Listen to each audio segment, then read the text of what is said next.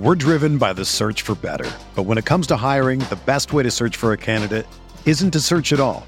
Don't search match with Indeed.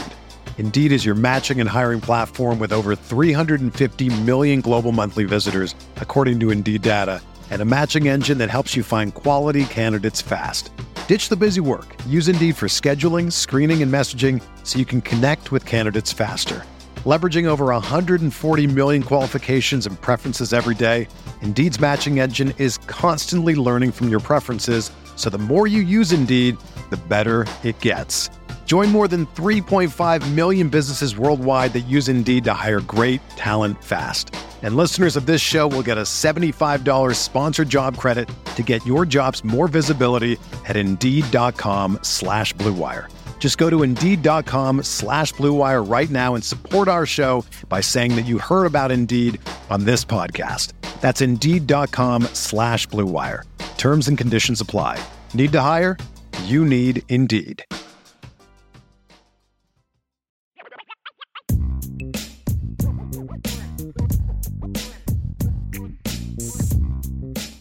IB Nation Sports Talk. We're up and rolling with Notre Dame football midweek mailbag day. How you doing? It's Jesse Stiers on one end, Sean Stiers here on the other end. We've uh, we've had a rainy day here in South Bend. How are you guys uh, in Cleveland holding up?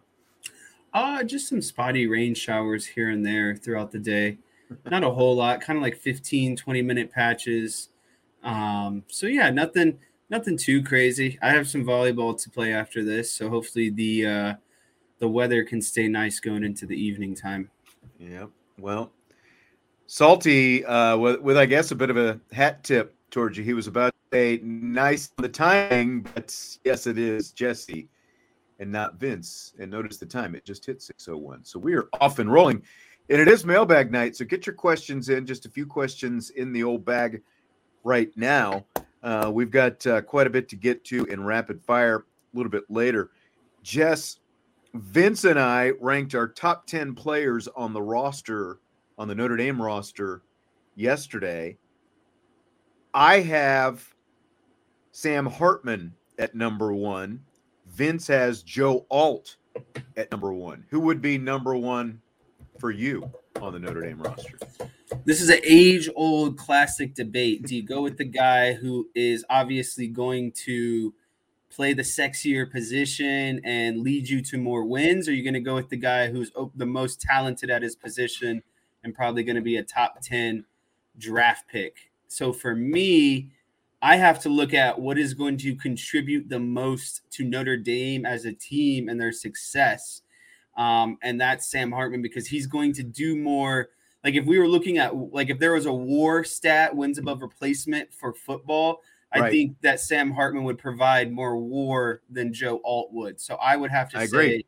Sam Hartman just because he's going to give you more wins in the win column than what Joe Alt could. Notre Dame, not that I'm saying they would be better off with Joe Alt, but if Joe Alt without down, Joe Alt, you mean? Yeah. yeah, if Joe Alt went down, there's still four other linemen and you know some some very they have talented depth along the offensive line. It wouldn't be quite as a drastic of a blow uh, to lose Joe Alt compared to Sam Hartman. Yeah, Sam Hartman stands to make them much better than you know just what you said. That I didn't think about the uh, the analytical view of it, but you're right. Like if you looked at it as a wins above replacement type deal, I think that Notre Dame, you know, like that's that's that's a question you know that we've already had here from different points on this show. If something happens to Sam Hartman, you know, what happened, you know, how good can they be when the next quarterback comes in, whether it's Angeli or Minchey? You know, we we haven't talked about Alt, but they've got a lot of good offensive linemen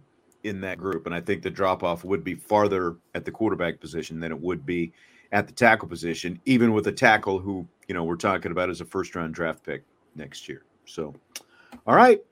Good tiebreaker. So tie goes to Sam Hartman. Let's get to some questions. Salty wants to know how would you rank Ohio State, USC, and Clemson in order of difficulty for Notre Dame this season? So this is is a tough question because difficulty versus concern, I think, are two different things in, in terms of um, this. I would say so. If we're looking at difficulty, and that's just looking at roster alone, matchup, etc.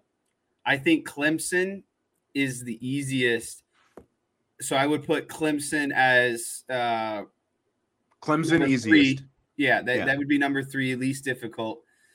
Um, number two would be USC.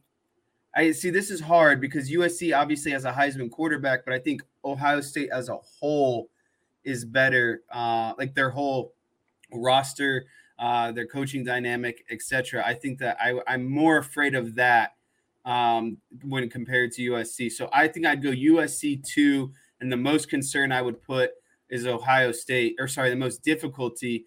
But then that order kind of flips for me in terms of concern. I'm most concerned about the Clemson game, um, and I'm least concerned about the USC game, and then the Ohio State game is kind of in the middle there for me. So I think that Ohio State is the most difficult, and Clemson is the least difficult but I think that they pose different concerns based off of you know last year's matchups, uh, you know home and away this year. And I know that I've said it to you before, and I don't think you necessarily agree. I just I have a bad feeling about you know the taste that was left on Dabo Swinney's mouth after leaving South Bend last year, and then Notre Dame coming into Death Valley this year. So that's why that game is of concern to me. And I'll actually be at that game. I just bought my tickets a couple days ago. I'm going to be at the Notre Dame and Clemson game. Nice. We're driven by the search for better. But when it comes to hiring, the best way to search for a candidate isn't to search at all. Don't search match with Indeed. Indeed is your matching and hiring platform with over 350 million global monthly visitors, according to Indeed data, and a matching engine that helps you find quality candidates fast. Ditch the busy work. Use Indeed for scheduling, screening, and messaging so you can connect with candidates faster. Leveraging over 140 million qualifications and preferences every day, Indeed's matching engine is constantly learning from your preferences, so the more you use Indeed, the better it gets.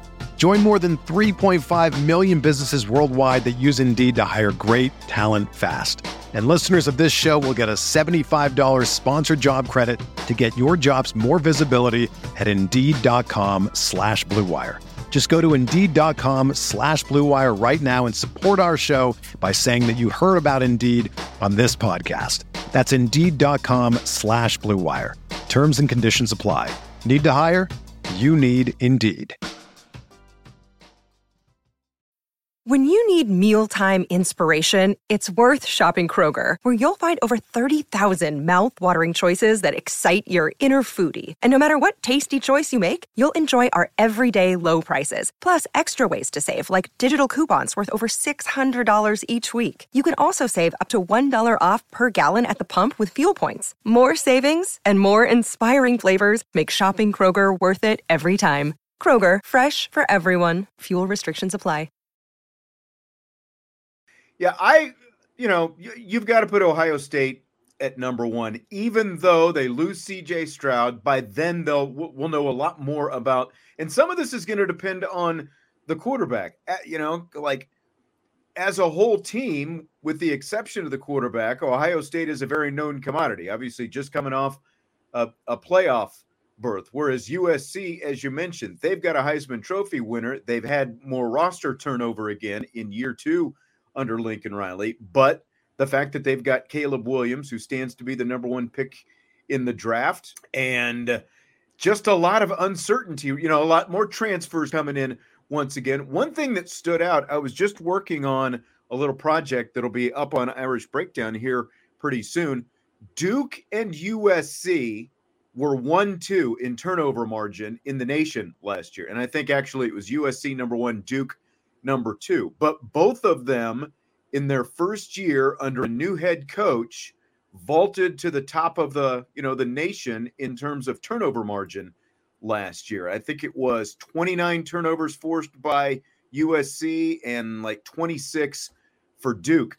How sustainable is that? I, you know, I really uh, from year to year turnovers like you can coach forcing turnovers obviously, but turnovers also tend to be fairly arbitrary. You know, like even just recovering a fumble. Like you can dislodge a ball from a ball carrier, but actually recovering it because you're talking, you know, uh, uh, about a, a, a an odd shaped sphere out there in the football. We all know that it takes funny hops. So you know, like they both had to rely on that quite a bit in year one, and Notre Dame is obviously going to face both of those teams this year. How how replicable is that? How are they able to duplicate that? So I would still put USC number one. I would put Clemson number two. I would flip flop it with you because of some of the stuff that you mentioned, because of the fact that it's a road game.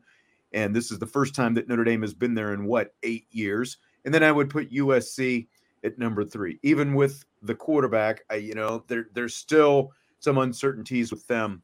Yeah, and well. I trust Ryan Day and Dabo Swinney as a coach more than I trust Lincoln Riley, right? Like Lincoln Riley, to me, made his money on running up the score in the Big 12 and capitalizing on having really explosive offenses – lack of defenses. Um, but I, I, think Ryan Day and Dabo Swinney have been in the trenches more of like big games, right? Like, it, like Lincoln Riley hasn't won the big games, you know, the postseason games, the playoff games, etc. He can win in the regular season, but I mean, those are against again. Uh, he can run his offense and run up the score against bad Pac-12 defenses, bad Big 12 defenses.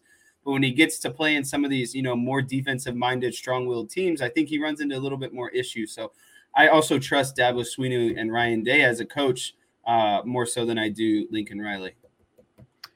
Yeah, exactly. Um, you know, I hesitate.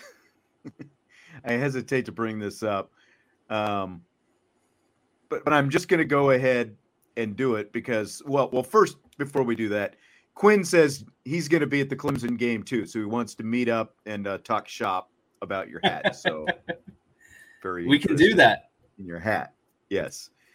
Um, this is what I hesitate to bring up, but Crying Belly is here, and he says we're so screwed this year if Hartman is named QB one. Um, you know, there's there's really no if about it. We know at this point. I mean, like there would have at least been some if if Tyler Buchner were still here, but you know, Hartman says or uh, says Hartman contributed to Duke's success on that front. I feel like you're just a hot take artist, you know, masquerading as a, a guy in the chat crying. Like, are you just trying to push everyone's buttons on this? Hartman only threw one interception against Duke last year. So okay, yeah, he he contributed to it. How many how many interceptions did Tyler Buchner and and Drew Pyne contribute to Marshall's turnover numbers last year. You know, and I'm not trying to take shots at them, but let's be honest, three interceptions contributed greatly to the outcome of that game. Let, let me just ask you this, Jesse, to, to kind of put, you know, maybe some sort of real question to this on Hartman. Do you have any real concern about the fact that Sam Hartman has thrown 27 interceptions in the last two seasons? I'm nowhere near concerned because he had the entire backpack of the offense on his back, right? They only had success when he threw the ball downfield and they asked him to throw the ball a ton downfield. And so naturally, when you know, eh, let's let's say let's say a, a team asks a quarterback to throw the ball 50 times in a game per game, and they ask a quarterback to throw the ball 75 times per game. The guy who's throwing 75 naturally is throwing the ball 25 more times per game that's going to lead to a higher probability of interceptions being thrown. That's just naturally, you know, what's going to happen, right? Like if you're asked to, ball, to throw the ball a lot and the the the basis of an offense is completely relied on throwing the ball, there's going to be interceptions. Sam Hartman knew he had to make plays and probably forced windows that were a little tight, but he knew if he didn't make those plays, they probably weren't going to win. They weren't going to stay in games, etc. And the other reason I think I'm not too concerned is the ACC is the common denominator in this equation. Sam Hartman is still going to play a majority ACC schedule while at Notre Dame. And when he saw we saw what he did against majority ACC teams against Wake Forest, he had success. I think that there would be a little bit more concern if maybe he was going ACC to you know maybe a Big Ten schedule because I would say the Big Ten defenses generally are better than you know ACC defenses. But again, the common denominator in both of these cases is Sam Hartman was asked to throw in the ball a lot, and he was asked to throw the ball against ACC defenses. He's going to be asked to throw the ball less at Notre Dame because there's going to be more of a run game presence. Right. Um, and the, the, the again, the defenses are majority going to be the same. So I am not overly concerned. I think actually Sam Hartman's interception ratio is going to go down this year because he's going to have better looks, cleaner pockets.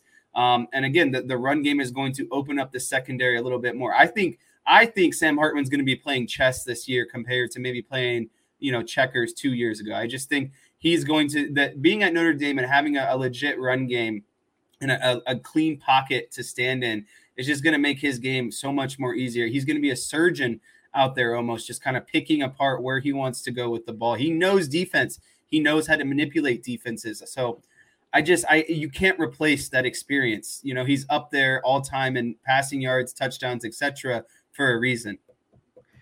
They were not a running football team. Wake Forest was not a running football team. It's going to be a different system. And again, we we talked about it not that long ago. Was it earlier this week? They had these these you know, rapid fire questions and everything else start to blend. I think it was you and I talking about it about the yards gained before the catch that Notre Dame had last year compared to what Wake Forest had last year, and the fact that Sam Hartman is going to make this a much more vertical offense, and that just by being in place is going to help the run game out as well. And I just you know, you're you're still talking about a guy. He threw six touchdown passes against Clemson last year.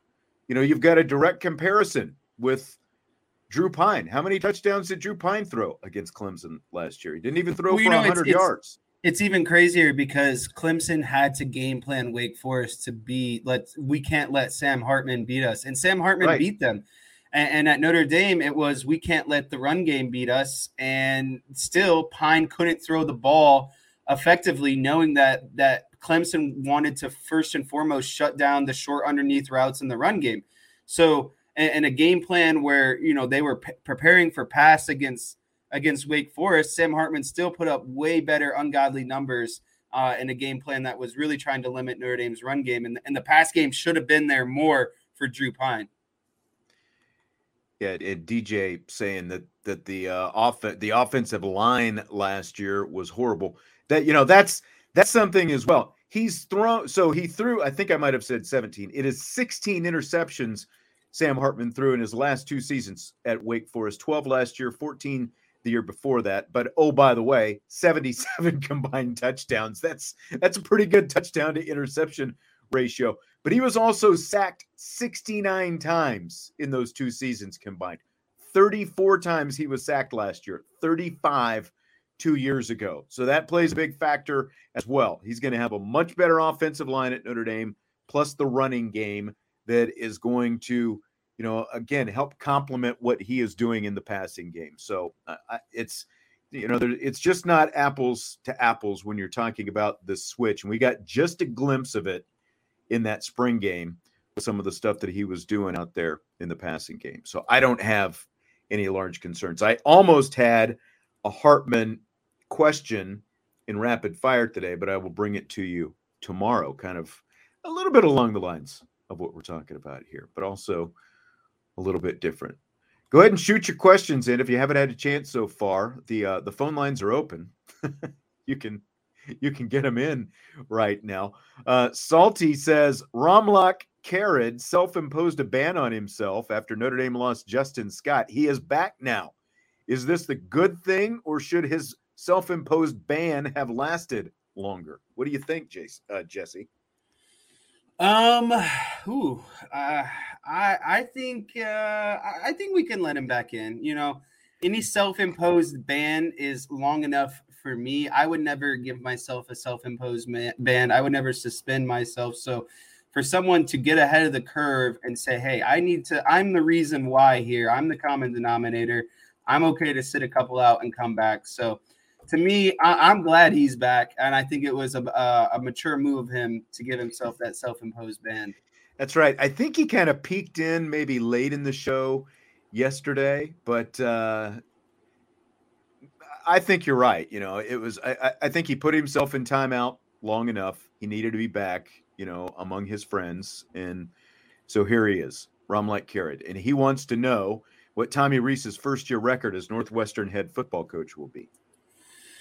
Ooh, that's a good question, and I, I, think there's two things to get into this question. Obviously, is one Tommy Rees going to be a uh, college head football coach? I will say no, but I will entertain the idea of him going to Northwestern because of the, the fit, right? Like he knows what it's like to coach at a um, academically strenuous uh, university and what kind of you know personnel and players you can kind of work with in that scenario.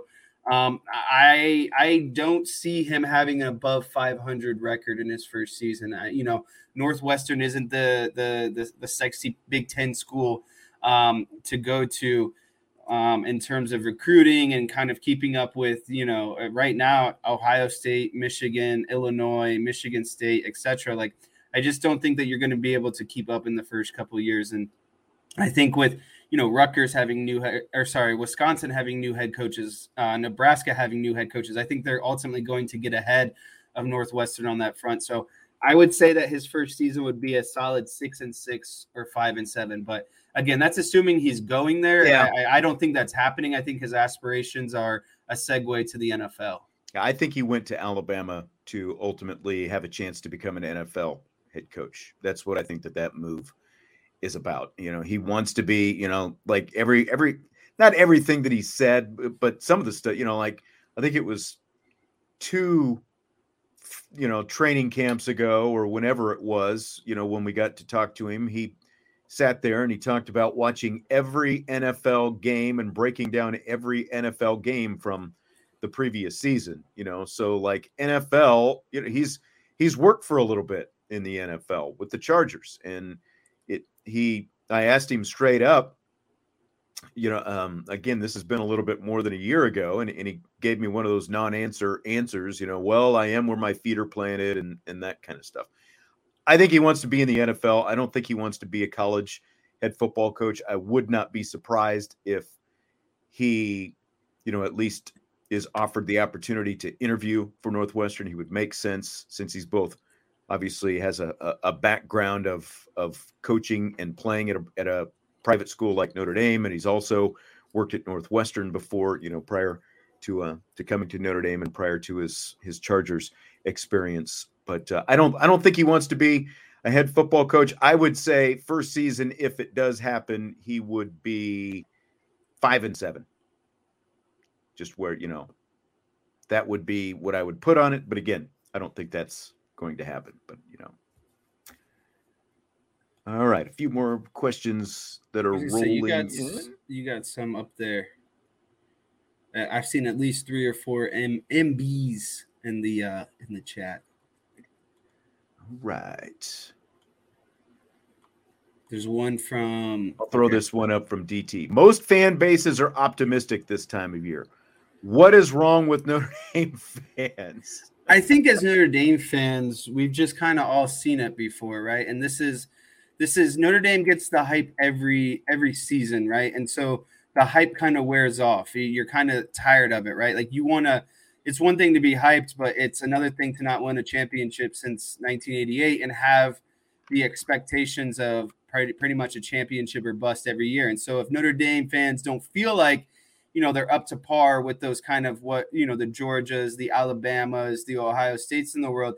It's very easy to compare and contrast, and you start kind of nitpicking of you know, uh, hey, we this is we're we're not quite good for X, Y, and Z, or yeah, we got Sam Hartman, but Sam Hartman's not good for X, Y, and Z, and etc. and etc. I just think that as Notre Dame fans, there's just too high of expectations every year, so you kind of get blinded by things that you should generally be optimistic about I don't know per se having Sam Hartman be the transfer quarterback um, and, and, coming in and having the opportunity to play on a talented roster. Like I am optimistic and very excited about that this season. Well, I, I feel like there's definitely there's at the very least, you know, some combativeness from Notre Dame fans. You know, like there might be some pessim, you know, some pessimism, you know, like with Crying Belly being on the extreme, you know, but at the same time, there are plenty of fans who are fairly optimistic. It's when it's when some of the national people start pushing back and, and telling Notre Dame, well, you're only going to win eight or nine games, or you know, like you know, CJ Carr is is now the 14th best quarterback. You know, which you know, I agree that that's a stupid take anyway. CJ, when we talked about that yesterday, but whatever it happens to be, it's when people, it's when some of the national people start you know, saying stuff. Well, Notre Dame, this is this is their ceiling. That's when Notre Dame people really, you know, I don't know if if, if it's necessarily full blown optimism, but it's definitely when they start pushing back. I feel like there's a decent amount of optimism, but I also feel like there's still some of that Brian Kelly, you know, post Brian Kelly PTSD hanging around. You know, to an extent, they do still have to go and show that they can prove it. And there are enough questions with the staff, like, you know, the whole, you know, the the Andy Ludwig to Gerad Parker, you know, and obviously Tommy Rees, you know, going to Alabama yeah, started that, it. You know, there's there's enough doubt, I think, and and enough, you know, change that there are some legitimate questions that still have to be answered, especially after an eight and four season last year. Yeah, and I think that's the biggest thing is uh, first year coach coming off. You know, it, Marcus Freeman's coming off his first season ever as a college football head coach.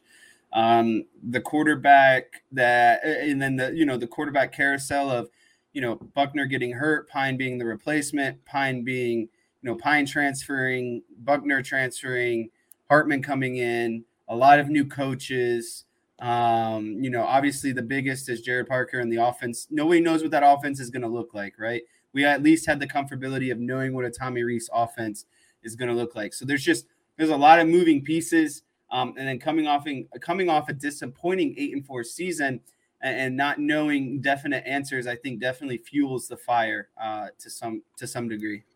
Yes, the bitter aftertaste of last year's expectations and how quickly it all unraveled, understandably, leaves some weary. Well said, Stymie Snerdley. Speaking of someone we haven't heard as much from recently, very well said, Stymie. I've got to agree with that. James, in your best informed opinion, who do you foresee playing behind Estime as far as rotation goes, i.e., one two punch like Estime Diggs? I fully expect, and again, we did our, our player rankings one through 10 on the roster yesterday. I've got Jadarian Price at number 10 on my roster. As I said yesterday, Diggs and Estime combined for over 1,700 yards last year. But, you know, very respectable for both of them. You know, with with Estime at what 920 and and Diggs I think at 821. And Jadarian Price was going to be ahead of both of them if he was healthy last year. So I fully expect Jadarian Price to be the guy. But we'll find out relatively soon what things look like once training camp gets going, I think. Yeah, I think uh, what you're going to see is Estime is going to be the guy. He's going to be about the 50% workload guy. And then at least to start the season, I think Jadarian Price and Gi'Bran Payne are going to be the, about 25% and 25% to start the season. And I think really it's up for the taking between those two who who wants to go out and get more um, you know, ball carrying opportunities. But again, in my opinion, I think Estime is going to be the lead, you know, guy in terms of workload. And then to start the season, um, Gi'Bran Payne and Jadarian Price are going to split whatever is remaining and, and essentially fight for you know who's going to get majority of those carries out of those two guys. Um, and I don't think that that means you know if the split goes to I don't think it's going to be like 50-50 between whoever Estime is Estime is one and whoever's two. I don't think they're going to get ever get a full you know load that that Estime would get. And I think that whoever is deemed the number three back is still going to get opportunities, right? Like it's still going to be a lot like last year of Diggs, Tyree, um, and Estime all got carries. I think that's going to be the same between Estime, um, Payne, and Price. I just think Estime is going to get the most no matter what. And then the other two are going to have to kind of fight for and improve yeah. that they're going to get, you know, whatever chunk they're going to get essentially. Yeah, exactly. Exactly. It's, you know, I, and we're going to see a lot of these guys. So I don't think it's going to be I don't think it's going to be just one, two. I think we're going to see a lot of them. And I'm kind of looking forward to that. You know, Gi'Bran Payne showed that he's fully capable when he had his opportunity. The question is going to be when you, when you, you know, when you've got a full complement in there and you've got an incoming freshman, freshman in, in Jeremiyah Love as well. Where is it all going to go? But I fully expect Jadarian Price is going to be, you know, the guy who kind of gets that first look, maybe along with Payne because of the spring that he had. But I expect Price to be right in there and, and be a big part of this explosive part of this offense this year. He's a guy who can make it go. Tim wants to know what do you expect the efficiency of the offense to look like compared to last year? Over under 40 touchdowns? Um, so Are we talking will, touchdown passes? Is that what we're talking about here? I think he's just talking about uh touchdowns and gen. Well, that's got to be that. That's only three touchdowns per game, and I think they're going to score say, more me, than three touchdowns total, per game. Yeah. Um, you know, and I, am going to take this in the regular season, right? Just the 12 game regular season. Uh, if we're looking at the efficiency of the offense to look like compared to last year, I think. Did you figure out how many total touchdowns they had last year? I'm looking right now. I'm looking. I'll, I'll oh, he's saying he's saying points per game. He's saying points per game. He oh, points it. per game. Okay, so not so not touchdowns, but points. Again, this is something that I just kind of spent some time looking at today. The scoring, the most points a Notre Dame football team has scored in a season. 50 in 1968, it was like 37 point six points. Two years ago, I believe their average was 36, like 36 and a half, something like that. Sam Hartman's Wake Forest team scored around 36 points per game. I expect it to be somewhere like here's what's interesting the top six teams in the nation last year in scoring offense. And, you know, included among that group were virtual all four of the college football playoff teams were in the top 10 and might have even been in the top six i can look that up here in just a second but they they but they all you know they were scoring in, in that 39 to 40 point range the top six teams in the nation which included michigan were scoring 40 points or better last year the more you can score the better but like tcu was number nine and they were like 38 39 points a game i expect notre dame to be sitting somewhere around 37 points per game. I think that that would be very reasonable to expect this season, around 37 points a game. Yeah, you kind of took my thunder. I don't think that they're necessarily going to hit 40 a game because that's that's just that's kind of crazy. That's I mean, that's like Ohio State. It's numbers. elite. If you if you do if they're if they're averaging 40, you know, considering the defenses that they're going to play, if they're if they do end up averaging 40, then that means they've won at least two of those big three games, I think. Yeah, and um, I just like forty again. That's like that's like Ohio State when they put up like you know sixty points against Rutgers and don't care about running up the score and and just you know just let it rip against some of these bad teams that they play. So to me, I think with some of these new clock rules, that number is going to naturally lose a little bit.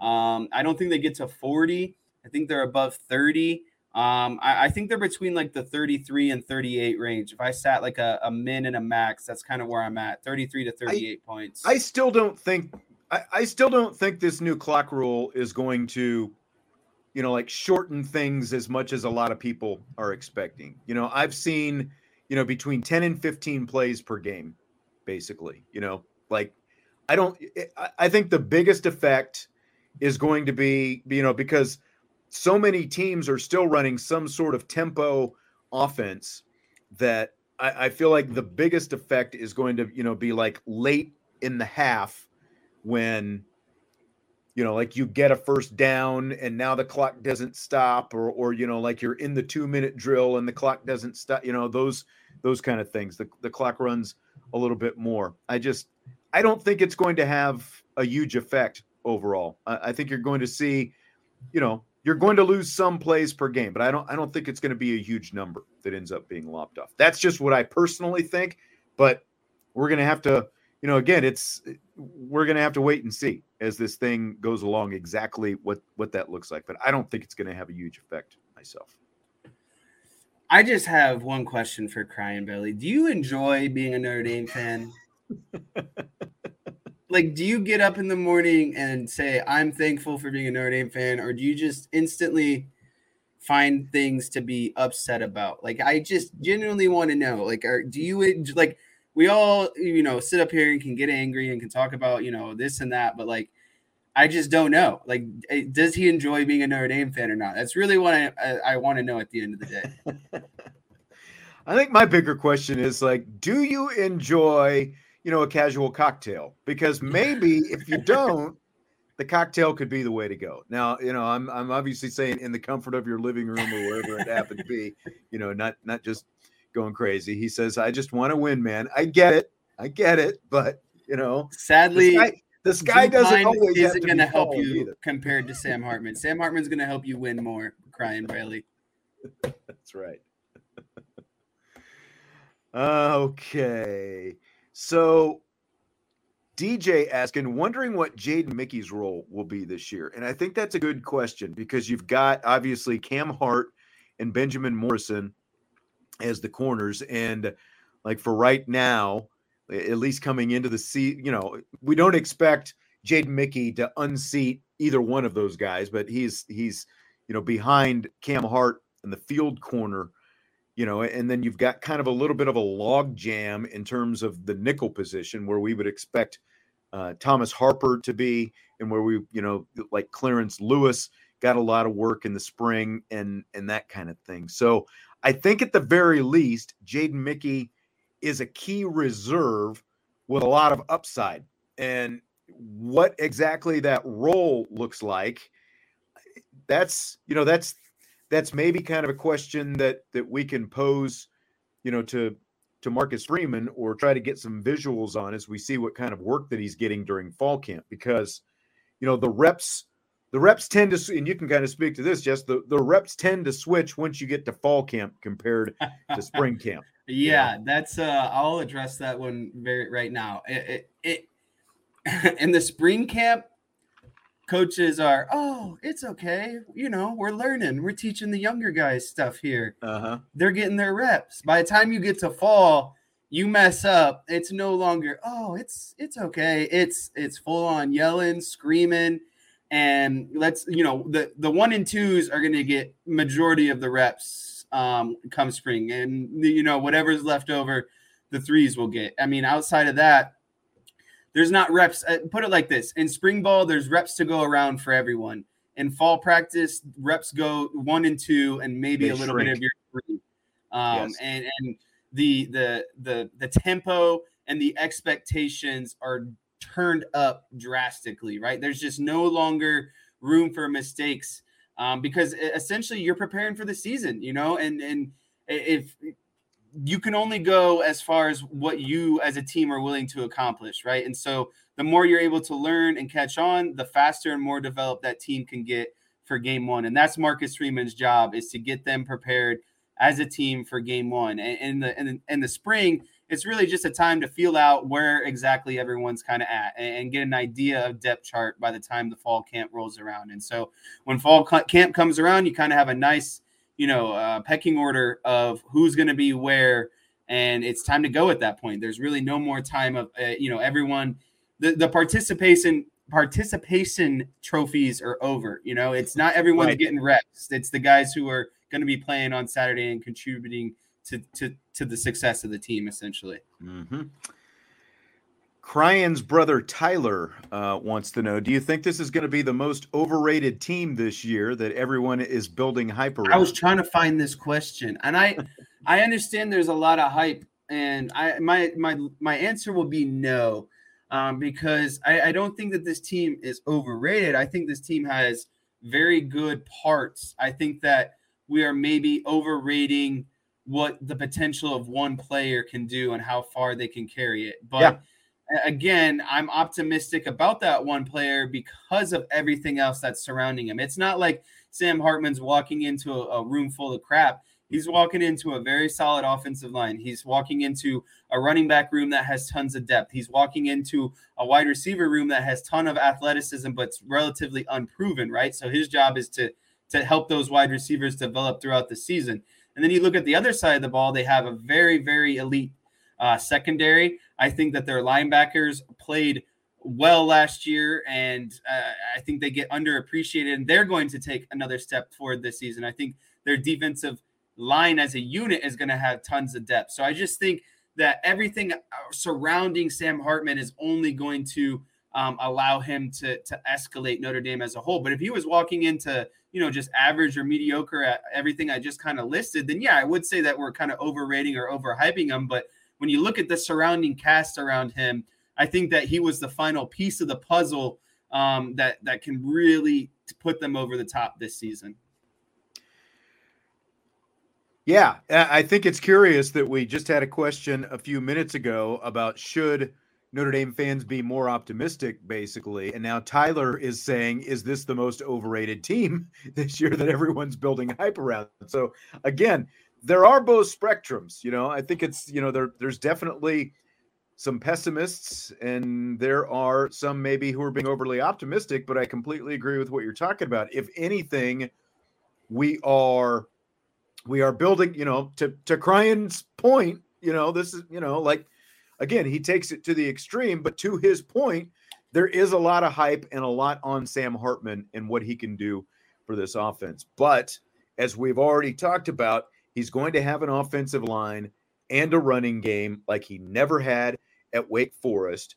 And he is the piece that Notre Dame has not had for what, like almost a decade and a half now at this point in terms of the quarterback, a guy who can stretch it downfield. And when you combine those teams or combine those two concepts, really good offensive line with really good running game and running backs and a quarterback that can stretch it downfield. I, I think it's going to be, I think it's this this stands a chance to be the most fun offense that we've seen at Notre Dame in maybe you know like since since Quinn and Samardzija and those guys were hooking up basically. That's oh, I found a really good question that you didn't star, but I wanted to okay. to get into. Um, there was actually two of them, and they were both from DT Roll Hunter. He just kind of went on like a spree, and I noticed them, and I wanted to get to them. I'll ask you uh, this one first. What would you what would be more surprising? Notre Dame's rush defense being top five or Notre Dame's passing yards being top five per game? Okay, so rush defense top five. Yes. Or what? Or offensive passing yards per game being top five in the nation. Which would be more surprising? Yes. Another day is here, and you're ready for it. What to wear? Check. Breakfast, lunch, and dinner? Check. Planning for what's next and how to save for it? That's where Bank of America can help. For your financial to dos, Bank of America has experts ready to help get you closer to your goals. Get started at one of our local financial centers or 24-7 in our mobile banking app. Find a location near you at bankofamerica.com slash talk to us. What would you like the power to do? Mobile banking requires downloading the app and is only available for select devices. Message and data rates may apply. Bank of America and a member FDIC. That's a really good question because you know, again, I was just digging into a lot of different stats and and and stuff like that. And when you look at where Notre Dame's rush defense was last year, it was actually fairly, res, you know, respectable. It just and, cracked it when they needed it to be at its yeah, strongest. that that's exactly it. You know, like number one in the nation last year was Georgia at around 77 yards per game allowed. Michigan was number seven. Notre Dame was really not far off the pace. They allowed 131 yards per game. Now, to get that much better, you know, you're basically going to have to cut that in half. You got to be under 100 be, to be considered. Yeah, exactly. Eh, you know, like I think they can push that at least, you know, like Ohio State was 25th, uh, allowing 121 yards per game. Notre Dame was 37, allowing 131. So they weren't, you know, they were, they were eh, like an above average team that was still far from being elite. I can't see with the personnel that they have making that kind of leap from one season to the next to become that kind of elite offense. Now, it would still be a pretty good jump for them, you know, to to jump into that top 5 in terms of passing offense, but adding Sam Hartman and having the receivers Tobias Merriweather, Jaden Thomas, Chris Tyree, you know, plus the freshman, you know, whichever one or or two or you know, however many end up being out there. I would give the passing, you know, I still don't think it's going to happen, but I would give the passing offense a lot better chance of cracking top five than the rushing defense. I still think the rushing defense can push up toward top 15, top 20, but I don't think top five is probably realistic for this year. Yeah, I'm going to have to say um, that I would be more surprised if the run defense was top five just because of what goes into that and how hard that is to overall accomplish. And I, I think that um, I would be surprised if Notre Dame's passing offense was top five as well, because I think they're going to get a lot of help from the run game. So they're not necessarily going to need, you know, that kind of passing output. So I would be generally surprised by both of them, but I would say being a top five rushing defense, I would be more surprised at just because of how more relatively difficult it would be. Uh, and, basically, for what you were kind of going into, I just think that. It, granted that their linebackers are good, but I don't think Notre Dame ultimately plays a scheme that it, that wants to be a top five rushing defense um, in college football. I think there's a lot of give and take in their defense, right? Like I think there's, you know, it, it's it's a gap sound. I don't think they're trying to ultimately be shut down in one thing. I, I just think that they want to be uh, top 20 in passing and rushing at, at, the end of the day. And I'm not saying that given the opportunity that they that they wouldn't take being a top five rushing defense. I just think that they kind of know who they are. And, and again, I think they're more of a, a well-rounded, balanced overall defense uh, in comparison. Yeah. Tim asks, how much better should this? I think he's saying receiving corps be facing Benjamin Morrison and Cam, etc. And I think this is a really good point. And you you tend to see this, like we've seen it, especially when it comes to offensive line, defensive line, like in training camps where there has been questions with one of the lines, and the other line tends to be a whole lot better. Like those training and last year wasn't uh, you know we saw some of it in the spring i believe it was you know like where you see some of those training camp battles like the the, the one side tends to make the other better and uh, i i completely agree with that you know there there is some inexperience but between again adding sam hartman and the fact that these guys have to go up against the likes of benjamin morrison and cam hart quite often i, I do think that that is is really going to push them and help make them better. Yeah, I think this is a relatively kind of easier question to answer because I mean this goes to you know the Michael Jordans, the Kobe Bryants, the etceteras of the world. You want in order to be great, that's determined at practice, right? Game time is when you show up and just play. Uh, there's not not a lot you can do once the game has started, right? Like it, it, it would be like uh, running, you know, running. Say you're running track and your mile time was consistently, you know, seven minutes, seven minutes, and then you expected just to run a six minute mile on meet day just because it's meet day. That's not how it's going to work. These guys are only going to get better, you know, by being pushed in practice. And I think having people like Benjamin Morrison um, and Cam Hart and Jaden Mickey and etc. on the back end, I mean, they're going to push you. They're just as competitive as the wide receivers, right? Just as bad as the wide receiver wants to catch the ball, the cornerback wants to get the interception or you know, defend the play well, etc. And when you're going against someone who was an All American as a freshman and as a preseason All American again this year, that's just going to make everyone better. It's going to drive mm-hmm. a competitiveness, and it's just uh, overall, it's just going to make everyone better, both in, in both rooms, wide receivers and DBs. I concur. I completely concur with that. Yep. Um, Tyler Evans, thanks for the super chat. He says he meant to say nationally overrated, not Notre Dame. I believe Notre Dame is going to go 11 and one. All right. Thank you much for the clarification there. Um, where was this other one? Okay, this one. Saw this. Josh Buffo or Buffo, the motivational business banker, says he asked Brian this earlier. You can pick one of each position listed to play for this season's team. Brady Quinn or Jimmy Clausen, Michael Floyd or Jeff Samardzija, Louis Nix or Stephon Tuitt. So you get one of each of those groups. Who are you going with? You can pick one of each position. So you're going between Brady Quinn and Jimmy Clausen. You get one of those two. You get Michael Floyd or Jeff Samardzija, one of those two, and then either Nix or Tuitt, one of those two. Huh, huh, huh, huh, huh, huh. I would go Brady Quinn over Jimmy Clausen. I would go I mean, Michael Floyd and Jeff Samardzija are basically the same wide receiver, so that's a little that's a little tough. Um, if I'm taking Quinn, I'm probably going with Samardzija since they paired up so much. Yeah, you know, I just think that I think Michael Floyd's frame is a little bit better. I think he's just a little bit more physical. And that's not to take away from Samardzija, but I would just trust Floyd to go up and, and get more of those 50 50 balls. You know, Samardzija was just a really good deep down field threat. He wasn't a type of wide receiver who's necessarily going to go up. He's not like a Dez Bryant type wide receiver, right? Like he's not going to go but up. I also and, like what he can do after the ball. You know, that's I'm not true. Saying, I'm not That's saying true. I don't like what Floyd did, but I like what Samardzija did after the ball a little bit better. That's true. So you're going Samardzija. I think I would go Floyd. Um, and then in terms of the defense, I would go Louis Nix because I think that they need an internal run stuffer.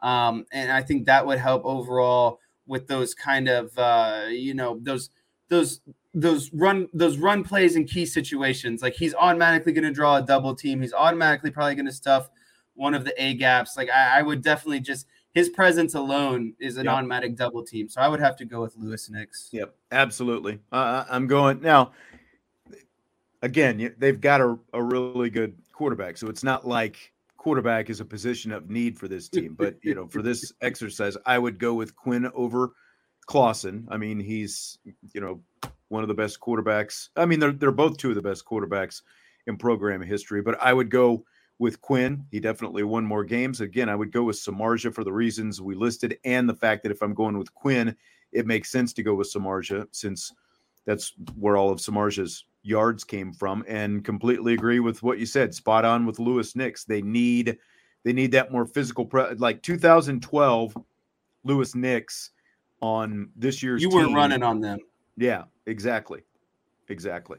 So I had I had another one I wanted to get to with DT Roll Hunter and these these are just fun. I think these are like uh, it's very similar to the first question um, that he posed about the um, what would be more surprising. So this one is what would be more surprising: Notre Dame having a thousand yard receiver and running back, or three defensive backs with three plus interceptions. Oh my goodness! So one K, one receiver plus running back, or three DBs with three interceptions. Uh, I'm going to go the thousand yard receiver and running back. Really, you, know, you think that'd be more surprising? I'm the oh, opposite. Oh, oh more surprising. I, am sorry. I thought you said which is more likely to happen. Yeah, the the yeah. Yeah, I de- I think the I think the the thousand yard duo is more likely to happen. So the oh, I the think three, that's almost a guarantee. I think that I'm not able to read the question on the screen, so it's like I'm I'm, I'm yeah. processing. So yeah, I uh, the the three defensive, you know, because I mean, look, you know, just just look at last year you know, I, I think they're going to get more turnovers earlier on this year. And it was basically Benjamin Morrison getting everything. I think I think Morrison and Hart each have a chance to get it, and I guess maybe a safety ends up having a chance to get it as well. But I still think that that would be a little bit more surprising based on recent history. Yeah, so uh, I'm gonna go with I'm gonna go with uh, I think that they they will crack a thousand yard receiver. I think it's gonna be Tobias Merriweather. I think they're going to crack a thousand yard rusher, and that's going to be Audric Estime. Um, and then I think that if the question was three DBs with two interceptions, I would take the DBs. But that's just I, I three is a good year for a, a, DB, right? That, that means you're getting an interception in one in, in four games. You're getting every four games, you're getting one interception. That's that's pretty solid. Um, so I'm I'm more likely to say that the thousand yards um, happen. And again, Crying Belly coming out here and saying the DBs would be some more surprising, but let's be real, neither are going to happen. This isn't the pessimism wow. that I need, you know, like. and by the way, Johnny's saying, fellas, his name is D Troll Hunter. I always have problems with it. It looks like you know, like maybe there needs to be some spaces in there, or he needs to put the dashes in there. You know, everyone knows like who we're talking have. about. It's just easier to say DT. You know, it's like that's just the way it is a lot of great questions tonight, both uh, you know optimistic, pessimistic, whatever they happen to be. A lot of uh, good ones, much appreciated.